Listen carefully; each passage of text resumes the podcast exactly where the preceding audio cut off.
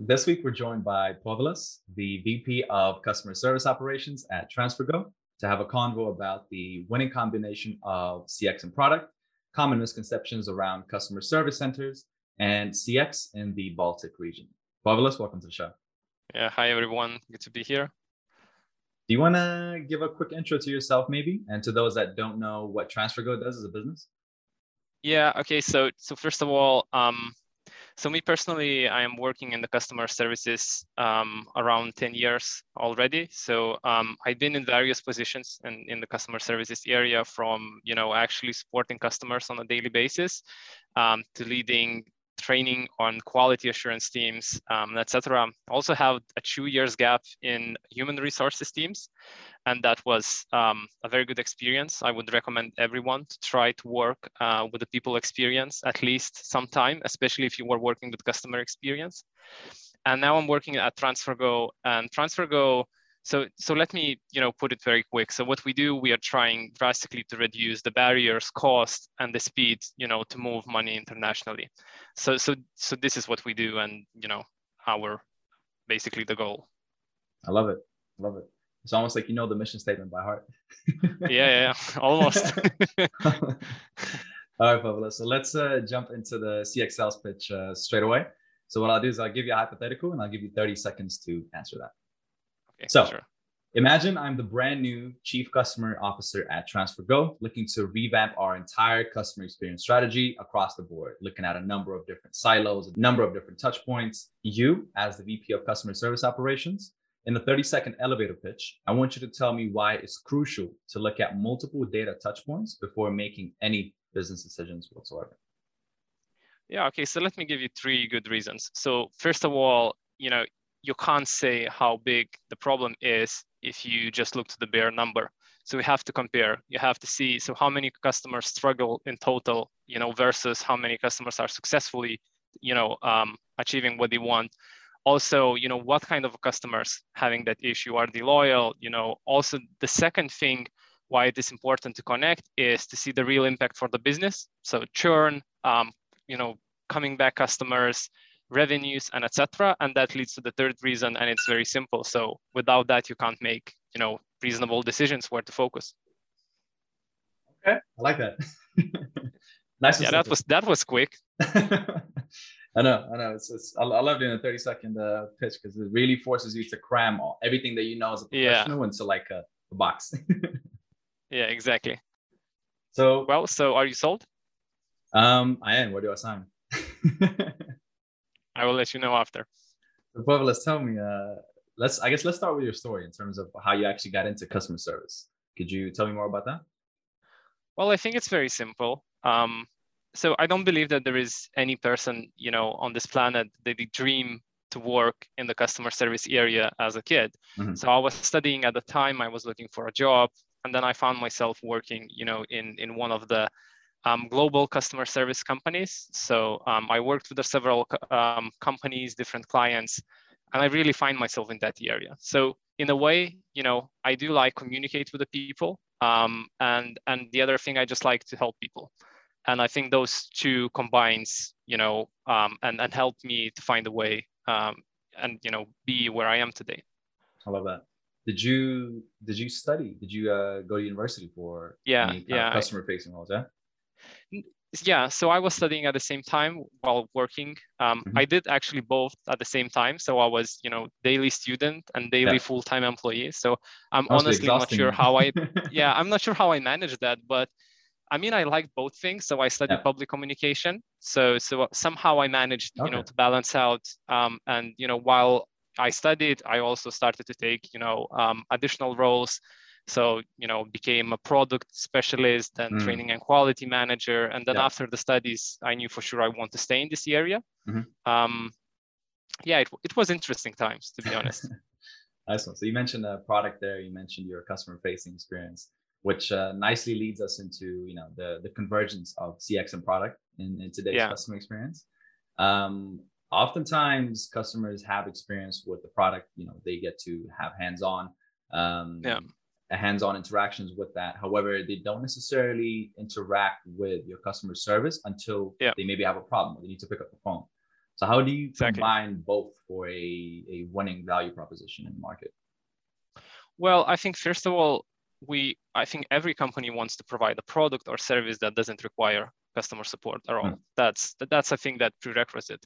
But we still we do understand that things happen. Like you you could have questions. You know, something might happen in your personal life that you would need to you know roll back, try to cancel the subscription and something and then you would still need to talk with the customer support you know people yeah. so so i think it's very important to understand that wherever you look to the customer journey there is always a moment that matters mm. and i mm. really like this expression moment that matters because when you think about yourself about you know as a user and you think about the companies that you are dealing so most probably the one that you are the most lawyer is the one that helped you the most when you really right. needed that yeah. And I think this is the moment that matters. So, you know, you have to incorporate like through the experience, through the journey using your product, it should be very easy, very convenient to get the support wherever you need.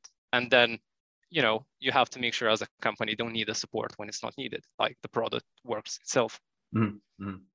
Interesting moment that matters. Where did you find that phrase? How did you how did you come across that?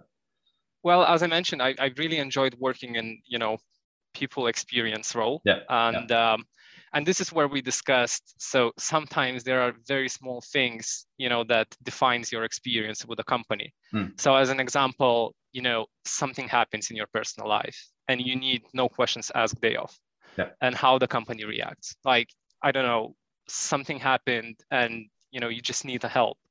And once again, how the you know how company will react. Mm-hmm. So I think that's the moment that matter Like the first day you come to the company mm. so what do you find there so i think it's it's very you know i do like this conception you know um, concept that employee experience is very similar to customer experience because when yeah. you think from the customer point of view it's it's still so what was the purchase experience you know mm. how was the first time using that so yeah. comparing with what you thought you will buy you know all this crazy marketing how easy mm. how awesome is to use the product and then how actually it was. So so i think those those all small things combine together and you know creates moments that really matter you know in your life cycle as you know as a person actually not even a customer. I love that.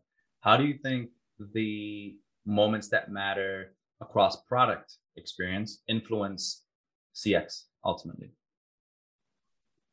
well short would be drastically Mm-hmm. Um, and and and once again, so so that comes so whatever you need the support, I believe, no matter which step it is, it should be very easy for you. Mm. And you know, I do believe that there are some things that companies forget while building great customer experience. You know, yeah. they talk about outstanding things, you yeah. know, being extraordinary, but sometimes we forget are we useful when customer you know mm. needs the help um, and and I think all those things come together to the you know the full experience that the customer has is yeah. you know okay it was it was super nice to use your product. It was it was great experience. Well you know the last time i had a problem i got support. It was very quick. It was hmm. spot mm. on. It was useful. And then they did something extra on the top. So so i think that comes together to the full experience. And at the end of the day you know once again human touch point or you know people to people interaction matters the hmm. most so mm.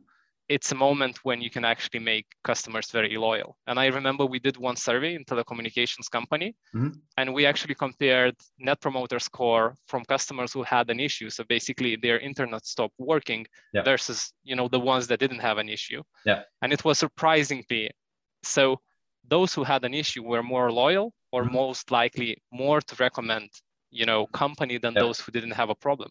And i think that's the power of you know um, well designed and combined product experience with um, support experience i love that. i love that I love that example because that that exemplifies active promoters right? As opposed to passive promoters. Yeah. When companies look at nps scores what does that score actually reflect? Versus if yeah, you look at your engaged users or people who you know ran into an issue and then you ask them that question that paints a whole a whole different picture. How do you I guess how would you then maybe capitalize is, is the wrong word to use, but how would you use those users who have been through that experience with you and then further engage them as advocates?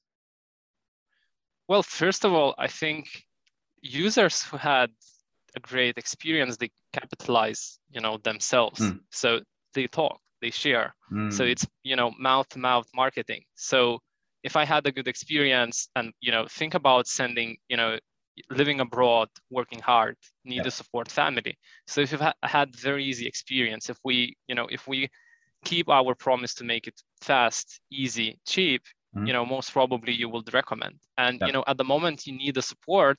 Once again, living abroad, you know having this native support of, mm. you know from international company yep. helping you you know whatever channel you choose you know from the phone chat email so what is the most convenient for you mm. helping you you know whatever is the question that you need help yep. um, once you have a good experience I, be, I believe you know customers they share things they recommend company so yep. that's the one part the other part we live you know in the times when social media rocks mm. so you could have a super good review it will happen, you know, not that often. And you could also have a lot of bad reviews. So, so we, it's also capitalizing, you know, to not have bad reviews, like bad yeah. reputation in the social media, and having those people who don't hesitate to leave a comment. Like we we we follow Trustpilot, um, you know, one of the platforms where we check like this is the temperature, how we are doing. We have a quite a high score there. And what amazes me that when you are reading comments, people mention name you know, of the mm, customer support right. specialist. Well, when you think about it, so you have to remember it or yeah. even look through the email. So you already invested some extra time, mm. you know, to give kudos to the person that helped you. I, yeah. I believe that, you know, tells something about how we capitalize I love that. Um, do you, experience. Do you then pass that feedback on to the agents themselves to kind of close that feedback loop as well? Yeah. Yeah, for sure. I love that. Yeah. I love that. Yeah. On the flip side, Povilas, when it comes to negative reviews, especially yeah. those who are maybe voices who are maybe louder than they should be, right? Looking yeah. at social media, looking at even Trustpilot, how do you handle that as a customer service team? Well, first of all, we we do, you know, what we tend to do, what we have to do is we mm. try to support customers. So yeah. sometimes people leave the bad reviews because they believe this is this is the way to get the support. Mm. So we try to provide that support. Um, we we try, you know, to understand what happened. We try to flip that experience, and we do our best. Best, but you know, sometimes, you know, there are sometimes when we okay, we you know, we didn't deliver what we promised, yeah. and you know what we can do to say sorry and make sure we don't repeat the same mistake. Yeah. So so we do our best to flip over a situation when it's not possible. We just admitting that you know. Mm apologizing and moving further, trying to learn from that. Yeah, yeah, I love that. So when it comes to that scenario where sometimes some voices are some customer voices or some customer data is too is too loud and they don't actually represent yeah. the wider subset of users. How do you handle situations like that? It's a tough one. It's a, it's a very good question. Um, and it really depends. I think we take case by case. Hmm. um, as an example we do tell customer if we see you know that the customer is definitely trying to abuse our employees and sometimes yeah. that happens you mm-hmm. know they just trying to abuse the product or or find a way you know how to use it not in the right way right we just tell to the customers we see that and you know we don't appreciate that mm. and you know we are here to support you but we have to be on the same page because if not you know sorry we we can't deal with you that yeah. happens very rarely i would say and you know it's one of thousands or or, or even more cases that those things happen the exceptions to the um, right yeah yeah i think it's it's definitely exceptional so we try not to make them you know as business priority number one we just mm-hmm. try to make sure we stay honest yeah. we stay we stay useful as support function and explaining why you know why we we will not continue this conversation let's uh, jump into misconceptions for that. So, talk to me yeah. about some of the misconceptions that exist around customer service centers. I think it really depends from the kind of area, mm. um, like from the market that customer service um, it you know it's located. But here in the Baltics, I still believe that people think, you know, that working in the customer services area, it's factory-like work. So you know, it's very strict. Um, it's all around KPIs. It's yeah. very transactional. Yeah. And I think it's it's already in the past. So mm. I can see a lot of companies actually giving a lot of autonomy. Um, managers focused, you know, on environment, on making sure people have tool, and instead of you know tracking every step, putting some trust that you know if we will provide things you need, you will be able to support customers. Mm. And I think this is the most common, um, uh, you know, misconception at the moment. I love that. It's almost uh, moving away from that classic idea of you know having a huge call call center yeah. where everyone's on the phones dialing, dialing, dialing. Yeah, yeah, exactly. because it's not it's no longer so if you can't you can't compete. So if mm. you you know if you have such a mindset, I believe right now people just don't want to work in a companies like True. that. True. I mean, we all want to do our best. Right? Yeah, yeah, and you know, employee experience drives customers experience. I can repeat that many, many times. Mm. If you have people who really cares about people, yeah, you know, they will do their best. So, so I think that's the, the one thing. The second thing is actually, I think there are some. Once again, I will repeat the same, but I think still in management of the customer services, there mm-hmm. are still misconception that um, um, you have, you know, in order to provide outstanding customer experience, you do you have to do outstanding things. I think people underestimate the power of basics. Mm. If you want to make sure that you provide great customer experience, yeah. you know, save your employees, make sure it's a good place to work. Now, the second point, make sure it's fast. Yeah. You know, you can't provide anything extraordinary if people are waiting day, two days, if they are hanging in the lines for 10, 15 minutes like what extra you can do for me i already yeah. wasted 15 minutes of my life that time so so i think that's another thing what still you know customer services managers do they try to make it super efficient mm. they don't count any extra responsibilities they could give for the people any yeah. extra value that that yeah. function can bring to the company yeah. and they focused only you know on service level agreements response times average handling times and etc mm. and, and i think that's you know that's in the past and right. those who are still there um, i think it's time to move on because otherwise i think those companies will be in a very, very bad place. No that's, that's actually very interesting. So it's really competing competing on excellent customer service essentially. Yeah. I know that before the show we talked about some of the customer examples that you guys have had that really like motivates you thinking about those moments. Yeah. could you share any of those customer examples that motivate you the most? Yeah um, I think those exam- examples came with when we talked about the data and, and, and we really want to showcase even internally that, you know, we are not transactional functions. So that means, you know, behind every number, there is a story. And there is a one mm. story, you know, that we got the picture from, from the guy sending the family with the van saying, you know, hey guys, because you were able, you know, to, to take some extra steps to make, you know, transfer faster, yeah. my family was able to close the deal, buy a car, and come visit me, you know, during the holidays. And I think it was a Friday when the deal um, was taking the place. You know, TransferGo was very young company, so mm. people, you know, uh, actually did some crazy work to make sure it happens. And and then we got this, you know, nice picture of the family saying, "Hey guys, thank you." Um, we got some suggestions, you know, to go to seaside to customer house that he bought using our services just that. because our people did amazing job supporting you know him during the process. So yeah.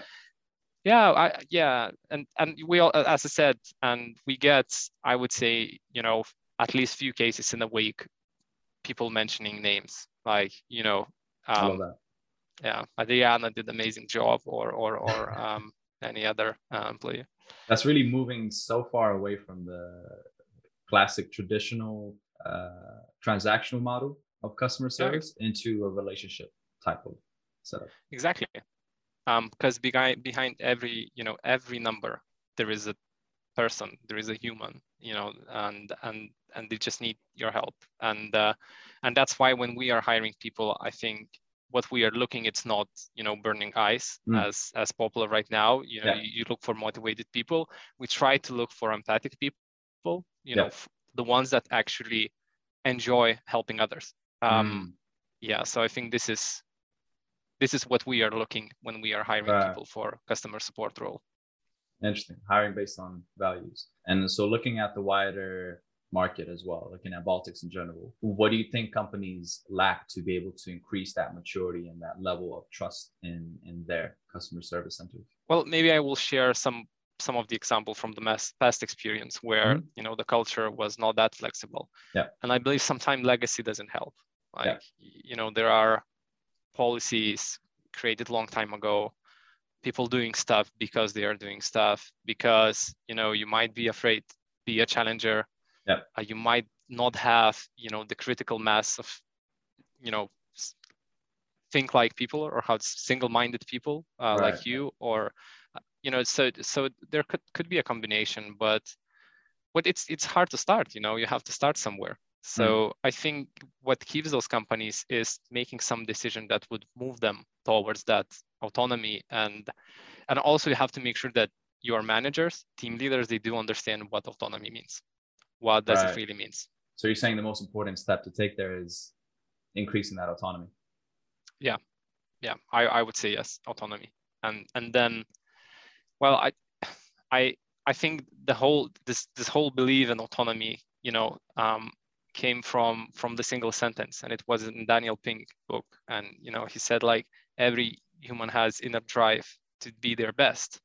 What we need to do as a leaders to create an environment where they can do that because when you think about it i mean yes there might be some people coming i don't know you know slack through the day but yeah. then i don't think you know those people are the right ones if you are a company with a high autonomy level mm. so so i think it's once realizing and then putting some trust that you don't need to control them you just need to give them clear you know clear purpose clear yeah. goal you need to have some policies that describe how autonomy works because you yeah. still need to have some rules you know um, rules of no rules as an example you still have rules so yeah, I love the way you describe that. It's definitely uh, a combination of making sure that your employees are bought into your mission, to your vision as a company, and then yeah. providing them with the tools to be able to realize that.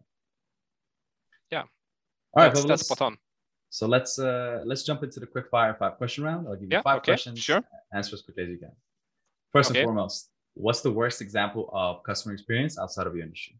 Well, I think it's in Lithuania we have a very poor um, customer experience in private medical sector like mm. private clinics and etc. Okay. Whenever I, I go there, you know, I don't feel secure. So I don't feel like, hey, it's gonna be okay. You know, we will take care. It's rather, what's your name? What do you want? You know, third floor yeah. on the left. So and in a way, yeah, it's you know, I'm not sure we can argue. Do they need to focus? Are we customers or clients? Not mm. clients, but like you know, well, are we customers or the people who need help? Patients, yeah, yeah thank you for that. Um, so but still i think that they have space to improve. I would i would probably agree with that. What's your favorite example of cx outside of your industry? Well i do believe that um, telco companies um, doing quite a good job because they have you know super high um, competition uh, for for the customers so they are forced to do that yeah um, and i used to love circle k in the Baltics because um, they were always personal. So they were doing out of the box stuff. So mm-hmm. even though, you know, such a silly thing. So what happened to me, I was trying to fill in, you know, a gasoline, but apparently it was a diesel and I was suffering. And the guy, the guy came out, you know, from from the station and said, "Okay, let me help you. What happened there?" And then he read it. Oh, don't worry. I think I know what happened. It happens for a lot of people. He didn't, you know, he makes sure I don't feel dumb and it, it yeah. i'm i'm sure it was not in his job description because there was no line if that if yeah. there would be a line i would know that he came because to manage the line but there mm. was no line so um so i used to i used to love you know how they approach the customers like i, I have a lot of stories about them now i'm not sure but like two three years ago they were they were great i love that what's your daily mantra you know it's it's simpler than it is i would say I try to repeat that for myself. Well, it's it most probably it's it's simpler than I think it is. And then I try to break things to the smaller pieces and, and make it simple. So yeah, I think simplicity is also underrated. Nice one. What's the one book you would recommend to the audience and why? Doesn't have to be CX related. Yeah, so I think that would be Drive by um, Daniel Pink. Mm-hmm. Um, why we do what we do and surprisingly true. No, I'm now I'm mixing the books, but I think it was Drive, surprisingly true, what really motivates us. Yeah, yeah, nice one. I've never actually read that one. Last yeah. one. What is one of the biggest customer service myths out there?